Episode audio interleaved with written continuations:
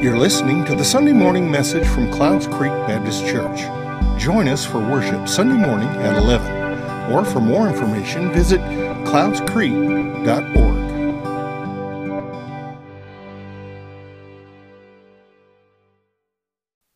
Good morning. I thought I was done sweating. I really just thought I was like, it's, it's colder now. I'm done sweating. But not this morning. I'm sweating a lot. So uh, just if TMI probably. You guys are like, we didn't need to know that. Thank you.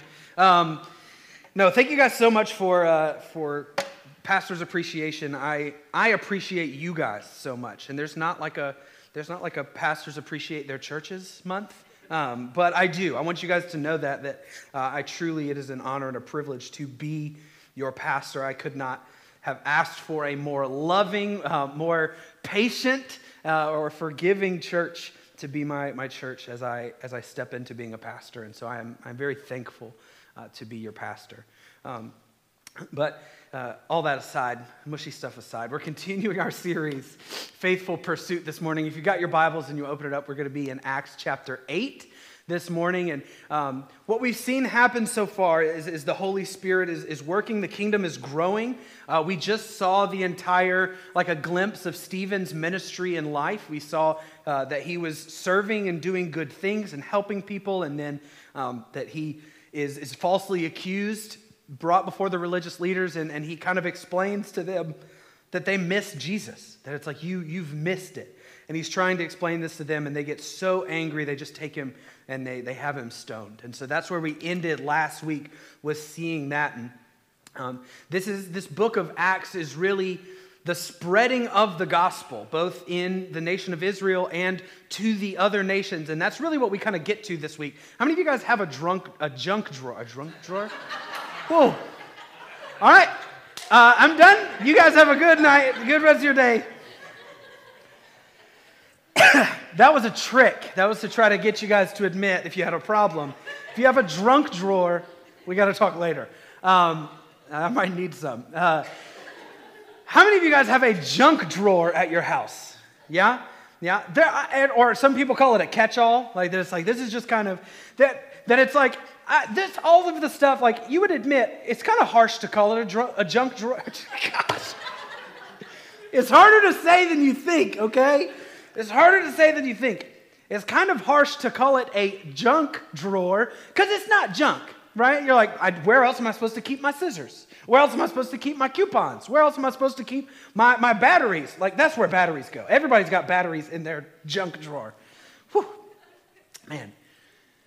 It's important stuff, but it's like it, it doesn't really have its own place. And what we get to this morning, and again, this is just made worse by my speech impediment, apparently, is kind of like a catch all chapter in Acts. There's, this is kind of several different things kind of lumped in here um, in between the, the, the beginning of, of the Holy Spirit coming to the apostles and then uh, starting in the next chapter is really when we get to see Paul and his ministry start. So here we kind of have this like in between the, the story of Stephen and, and before we get to Saul. But, but this, is, this is a really awesome example that we get to see of the gospel really starting to spread outside of the nation of Israel. So we're picking up in Acts chapter 8, uh, starting in verse 1.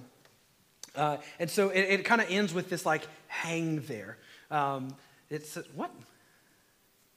It doesn't, my verse one is different than that verse one. Anyway, my verse one starts with, and Saul approved of his execution. That we see that Saul was approving of the execution of Stephen. And then continuing, and there arose on that day a great persecution against the church in Jerusalem. And they were all scattered throughout the regions of Judea and Samaria, except the apostles. Devout men buried Stephen and made great lamentation over him. But Saul was ravaging the church and entered house after house. He dragged off men and women and committed them to prison. Now, those who were scattered went about preaching the word. Philip went down to the city of Samaria and proclaimed to them the Christ. And the crowds were with one accord paid attention to what was being said by Philip. When they heard him and they saw the signs he did for unclean spirits, crying out with a loud voice, came out of many who had them. And many who were paralyzed or lame were healed. There was so much joy in that city. There's a really powerful contrast between those two paragraphs there. that you see this, this really harsh persecution taking place, and then it's, it's contrasted with the spread of the gospel by Philip, and that there was so much joy in the places where they were carrying the, the gospel. They're starting to feel the pressure of this persecution, and it says that they scattered. But they don't just scatter and go hide, they, they scatter with purpose. And, and what's so cool is that this is what we see is that what, what was meant for evil, God works for good. What was meant for evil, God works for good. Saul is trying to, to, to stomp out the flames of the kingdom of God. He is trying to get rid of all of it. But in reality, it's more like he's throwing water on a grease fire. And the fire is just continuing to spread. The, the, the gospel is continuing to spread. And he's using this for good. And what happens is that so many times in our life, we are faced with situations that we say, I don't know why God let this happen, right? That, uh, you know, whatever it could be. There could be so many things that, that hit us. So many areas of our lives are impacted sickness, death, hurt. All of it's part of life. But God can do something out of those things. God can do something out of those things, use them for the benefit of the kingdom of God. Now, what we have to do is kind of reframe this idea. Because it doesn't mean that God caused the persecution, right? God, it wasn't that God caused the persecution of the early church so that they would spread. But he, because it happened, he took it and used it, leveraged it for the benefit of the kingdom. And this is an important mind shift but because it kind of removes, it's part of that removing ourselves as the main character and helping us to view uh, different things as an opportunity. Um, I've talked before about the difficult season, one of the more difficult seasons in my life is when my mom had breast cancer, and she's fine now. Praise the Lord, she is cancer free. But um, this was a really difficult season for me. And like most of us in that situation, I'm asking, why did God let this happen?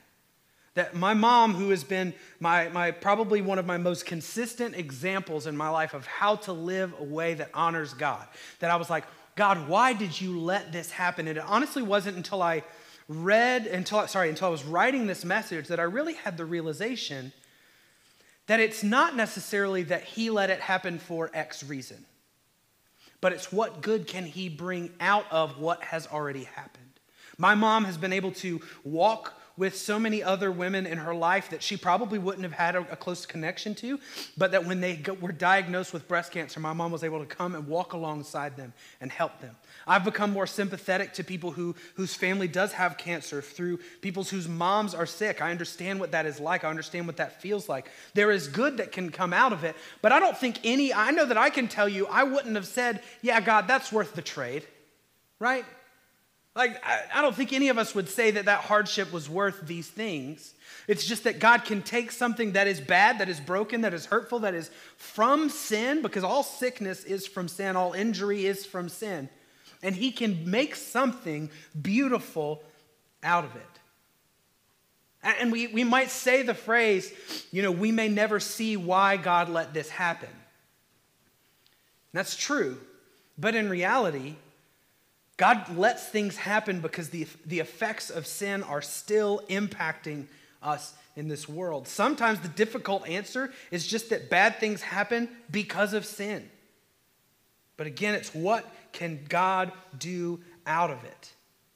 If you think about the, the lineage of Jesus, there's so much of it that I didn't even know until we studied through the book of Exodus that you see um, the, there, there were so many sinful situations that happened with these people, and that was part of the lineage of Jesus.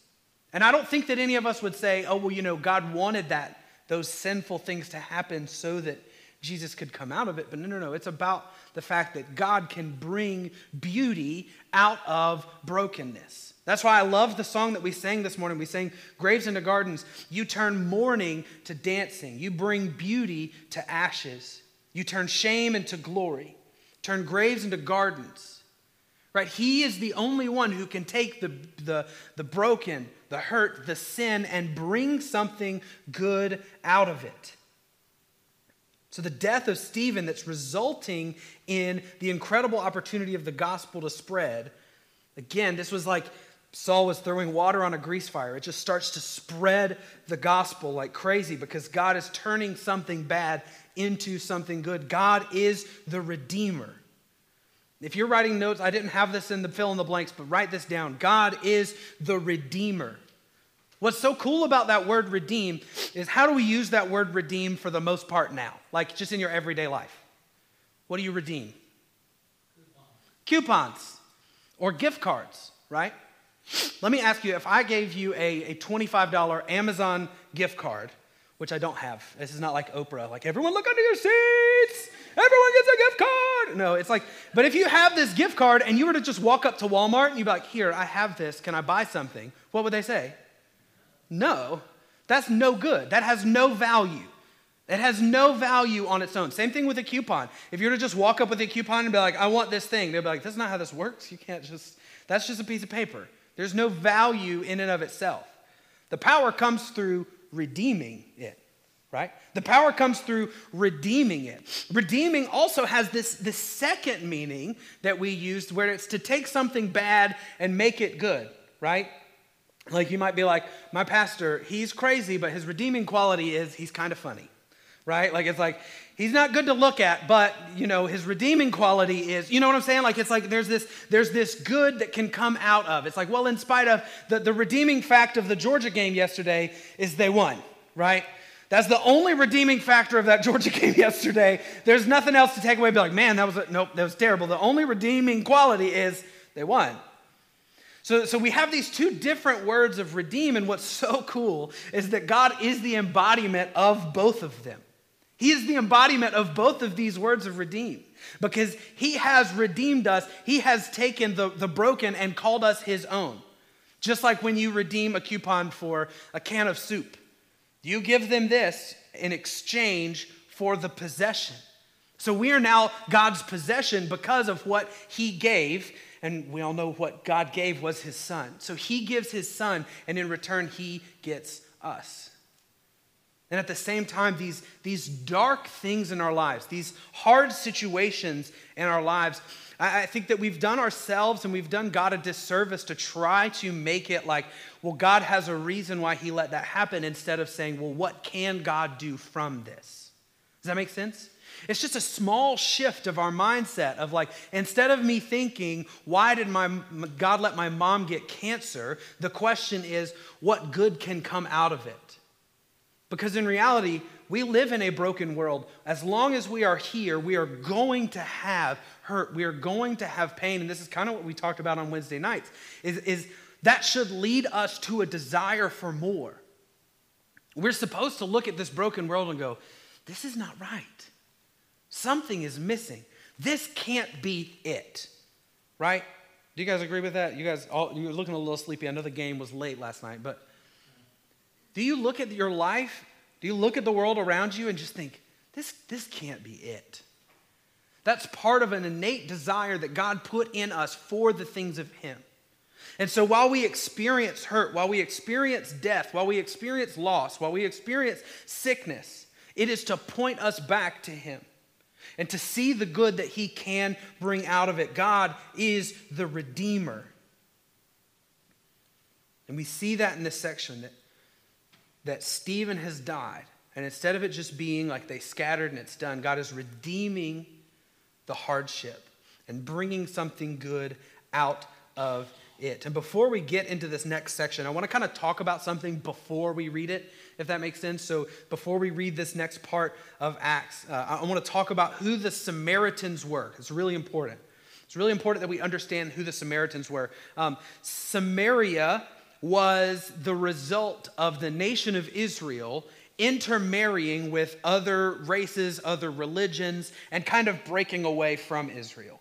And so when we talk about the nation of Israel, when we talk about Jews in scripture, we are talking about Jews that like they could point to their lineage and be like, I, I am full blooded Jew. We have never married outside of the Jewish lineage. That's what we're talking about. But Samaria, Samaritans, they were kind of this like, it was a result of the unfaithfulness of some of Israel. That they left the nation of Israel, they left in disobedience to go seek after what was comfortable, what was easy, what was right there. And so they, they do that, and there was kind of this, um, this twisted version of Judaism that came out of that, that the Samaritans kind of changed some of Scripture to make them the people of God uh, and to change where they were supposed to worship instead of worshiping on the temple with Israel. So there was a lot of butting heads between the nation of Israel and the nation of Sam- and the Samaritans. They did not get along at all. Jews saw Samaritans as sinful in, in terms of the people. They saw them as dirty, like they were not supposed to even interact with them or they would become unclean. And there's this moment in this next passage that we get to where the Samaritans have believed God and been baptized, but they have not received the Holy Spirit. And that can be really difficult. It can trip us up a lot and think that maybe that receiving the Holy Spirit and salvation are two separate events. But let me tell you why uh, I don't think that is the case. First of all, they specifically pointed out in this passage. They specifically point out in this passage that they had been saved and baptized, but had not received the Holy Spirit, which is, which is interesting because that's, it, you know, they're almost making a point that it's like, hey, uh, this is an unusual circumstance. And so that's the, the first thing. The second thing is everywhere else in Scripture, there, it, it seems to be interconnected of salvation and having the Holy Spirit. Salvation and the Spirit of God dwelling in you seem to be this unified thing. There's not other places in Scripture that it's like, hey, you need to be saved, and then ask that the Holy Spirit would come to you. And I'll tell you why. So, the nation of, of Samaria and, and Israel did not get along, right? We, we just talked about this. They did not get along. So, John and Peter come and pray and give them the Holy Spirit. They come and there's this, this one instance that they come and pray and give them the Holy Spirit. And, and it even says that they, um, it says they went to Samaria to see. It's like Peter and John go to, they're like, let's go check out what's going on in Samaria. Because there was skepticism. There was skepticism, and, and if, if, Samar- if the Samaritans had just heard the gospel and they had the Holy Spirit, the, the Jewish Christians would have been like, yeah, but that's probably their version of it. That's probably their version of it. It's probably not real. So the fact that Peter and John were there and, and prayed and gave them the Holy Spirit adds so much legitimacy to the nation of Samaria becoming real believers. There was this more, there was this unity instead of division because of what happens here. So we'll, we'll see. I know I've said all of this, and you're like, like we haven't even read the scripture. So let's read the scripture, okay? Picking up in verse 9 of Acts chapter 8, it says, Now for some time, a man named Simon had practiced sorcery in the city and amazed all the people of Samaria. He boasted that he was someone great, and all the people, both high and low, gave him their attention and exclaimed, This man is rightly called the great power of God. They followed him because he had amazed them for a long time with his sorcery. But they believed Philip as he proclaimed the good news of the kingdom of God in the name of Jesus Christ. They were baptized, both men and women. Simon himself believed and was baptized, and he followed Philip everywhere, astonished by the great signs and miracles he saw. When the apostles in Jerusalem heard that Samaria had received the word of God, they sent Peter and John to Samaria. When they arrived, they prayed for the new believers there that they might receive the Holy Spirit because the Holy Spirit had not yet come on any of them. They had simply been baptized in the name of, Lord, of the Lord Jesus. Then Peter and John placed their hands on them and they received the Holy Spirit. When Simon saw that the Holy Spirit was given at the laying on of the apostles' hands, he offered them money and said, Give me also this ability so that everyone whom I lay my hands on may receive the Holy Spirit. Peter answered, May your money perish with you because you thought you could buy the gift of God with money. You have no part or share in this ministry because your heart is not right before the Lord. Repent of this wickedness and pray to the Lord in the hope that he may forgive you for having such a thought in your heart. For I see that you are full of bitterness and captive to sin. Then Simon answered, Pray to the Lord for me so that nothing you have said may happen to me. After they had further proclaimed the word of the Lord and testified about Jesus, Peter and John returned to Jerusalem preaching the gospel in many Samaritan villages. Again, this is a whole lot of content, right, in this one story, and it's kind of broken up into these sections. But if you think about the power of this moment, the people of Samaria receive the gospel, and it begins to take hold of them and change them. And it's hard to know exactly much about Simon the sorcerer. I did some kind of research on him. Historically, he was kind of a like the religious leader in Samaria at the time. It was like he was the guy. He had tons of followers. So the gospel coming kind of starts to like take away from him. And there's not really a way for us to know what happened because he's not brought up again after this. There's no way to know if, if he was truly remorseful or if he was just like, hey, I don't want to die. Please take that voodoo away from me. Like, I don't want this. So I don't know if, if he was just trying to avoid the consequences or if he was truly repentant and sorrowful. There, there's not really any way for us to know that. But what's interesting to me, I think the thing that we take away from this is that he had accepted the gospel expecting one thing, but didn't fully understand. And that's the importance of discipleship. That's the importance of discipleship is we have to train people in, in what it means to be a Christian and what it looks like to live a life as a Christian. There are so many misconceptions about what it means to be a Christian. So many. So many people who have never been to church, who don't have any relationship with God, even, even people who have grown up going to church, have a misconception of what it means to be a Christian. And so when people come to Christ with these misconceptions, we have to train them on what the Bible actually says. That's why Jesus doesn't just end the Great Commission with, go and baptize people, right? That's not what the Great Commission says. It says, therefore, go and make disciples of all nations, baptizing them in the name of the Father and of the Son and the Holy Spirit, and teaching them to obey everything I have commanded you. And surely I'm with you always to the very end of the age.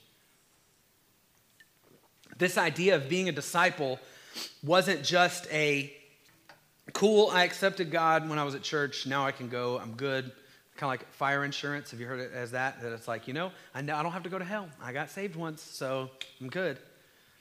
That's not what the, the, word disciple means. Disciple means somebody who is studying, somebody who is actively seeking to grow in their knowledge of what it looks like to be a Christian. So when he says go and make disciples, it wasn't just, hey, tell people about me and then wish them the best of luck. 2 Timothy 2 2, it's, it's got my favorite uh, passage on, on teaching others. It says, The things you have heard me say in the presence of many witnesses, entrust to reliable people who will be qualified to teach others. There's this aspect of like being qualified, of understanding, of growing, of passing this information along. I, that's why I don't love the, the big, um, you know, I, I, think Billy Graham was fantastic. He was an incredible speaker. So many people got saved. But if there's no follow up, right? If it's just like, hey, you got saved, go try to figure out what that means. That's a difficult task, right? If you were to just try to pick up a Bible and just try to understand it by yourself, I'm not saying it's impossible, but it's really difficult. Without community, without other people, without somebody helping teach you. The same is true for those who are born again. You think about a kid, right? Kids know absolutely nothing. Wouldn't it be ridiculous if, if we gave birth to children and just said, all right, you got life, go try to figure it out? That would be ridiculous. And so when the Bible tells us that we need to be born again, it means we've got to relearn some things too. Means we have to kind of be trained and be taught on how to live, how to walk, how to eat, how to breathe in a way that is a way that honors God, just like all kids have to. We kind of have to start over. We are a new creation.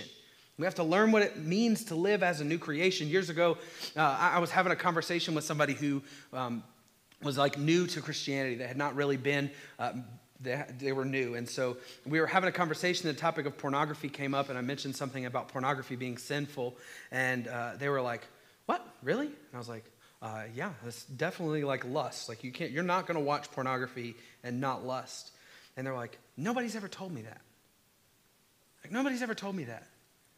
It's so important that we are able to have conversations with people to point them out to it so they're not like, oh man, I didn't know. There's no way for them to know. When I look at Simon the magician, I think that he probably he went in with this misconception of, oh, okay, all I have to do is, is I have to do all of these things, and now I have the power to give people the Holy Spirit. That's what the, he thought living the Christian life was about. Because he hadn't learned, he hadn't been taught. And I'm not pointing at the disciples like, look at these failures. Like they didn't figure it out. That's not what I mean. I just mean like, like that's a, a great example of what it can be if we don't take steps to teach other people. How will people know what it means to follow Christ if no one teaches them? Simon had to be taught what the Holy Spirit is.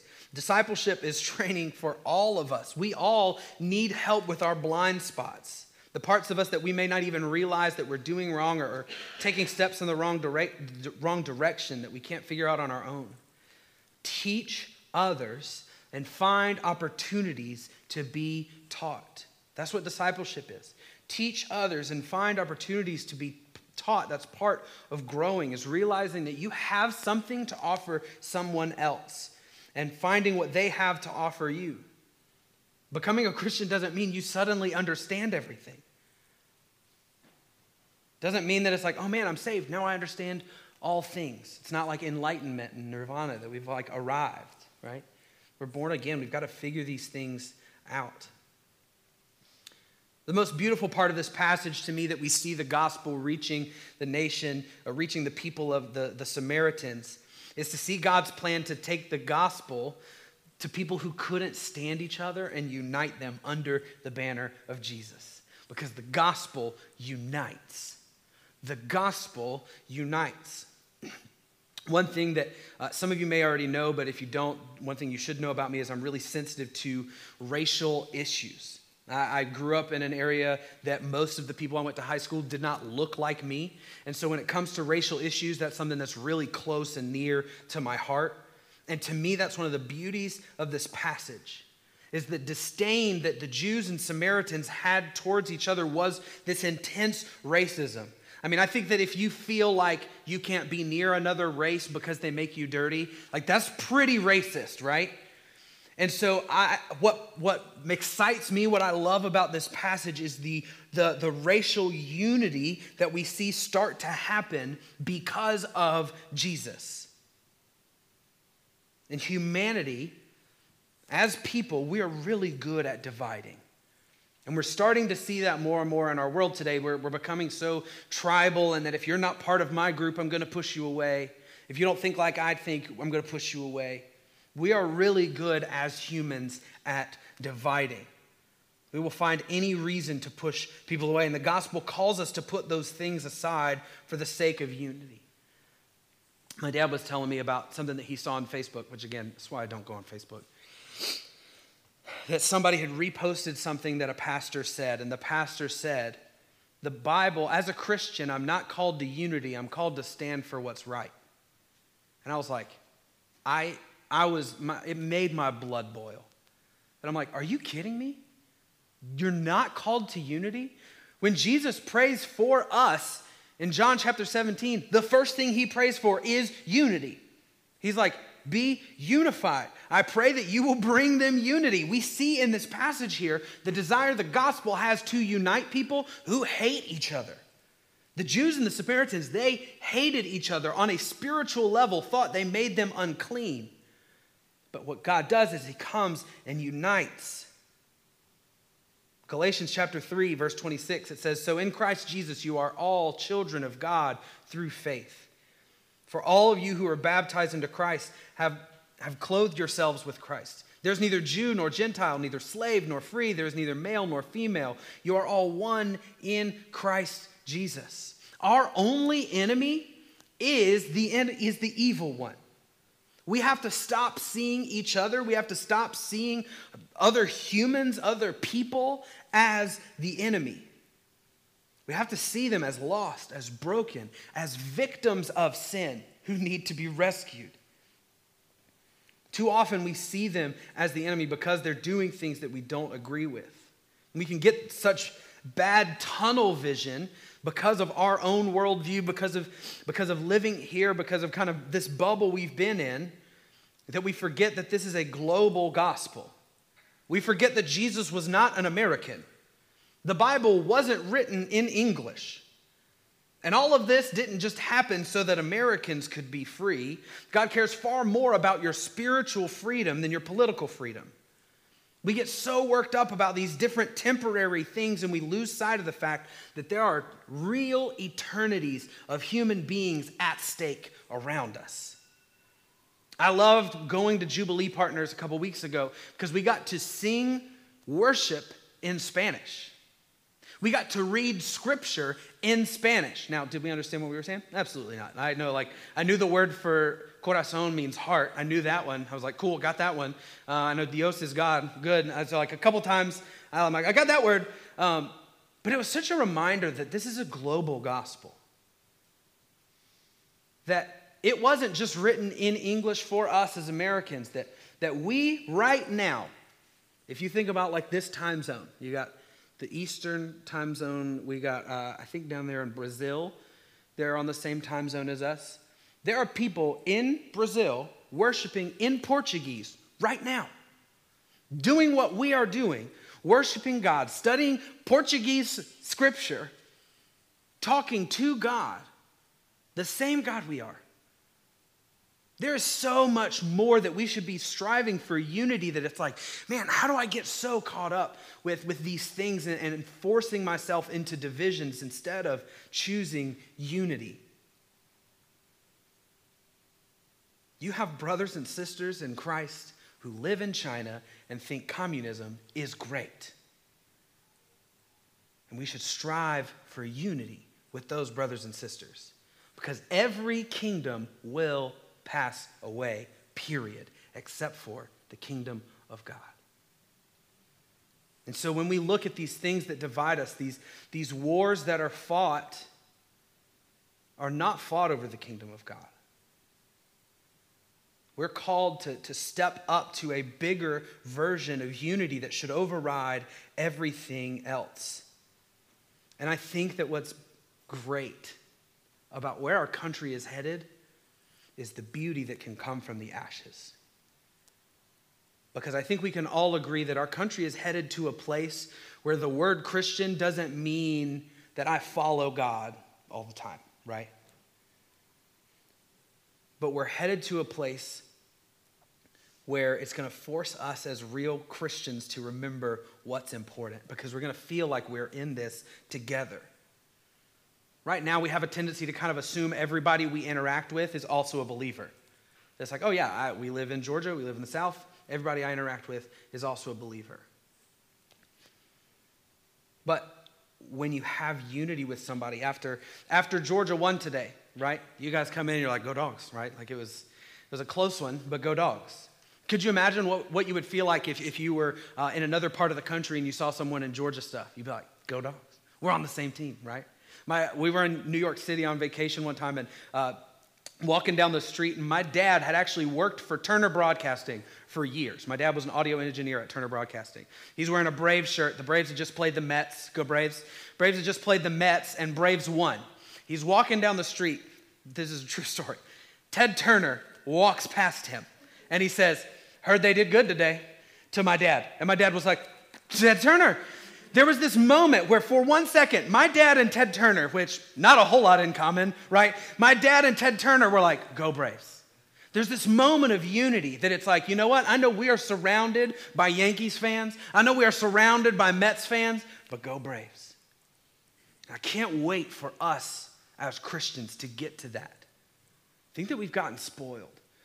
And we've started to think, you know what? Everybody I interact with is a Christian as long as they agree with me. Instead of seeing other churches and other cars pulling out of parking lots of the Methodist church and being like, go Jesus. Like, man, we're on the same team. We're in this together. And, and start to value our, our, our citizenship of the kingdom of heaven over everything else, even over sports teams. I know that's hard. I know it's hard. We got to love Christian Gator fans. You got to love Christian Tennessee fans. They can be believers too. I know, I know it's hard.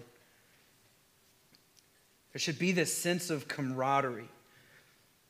We have this victory is in Jesus.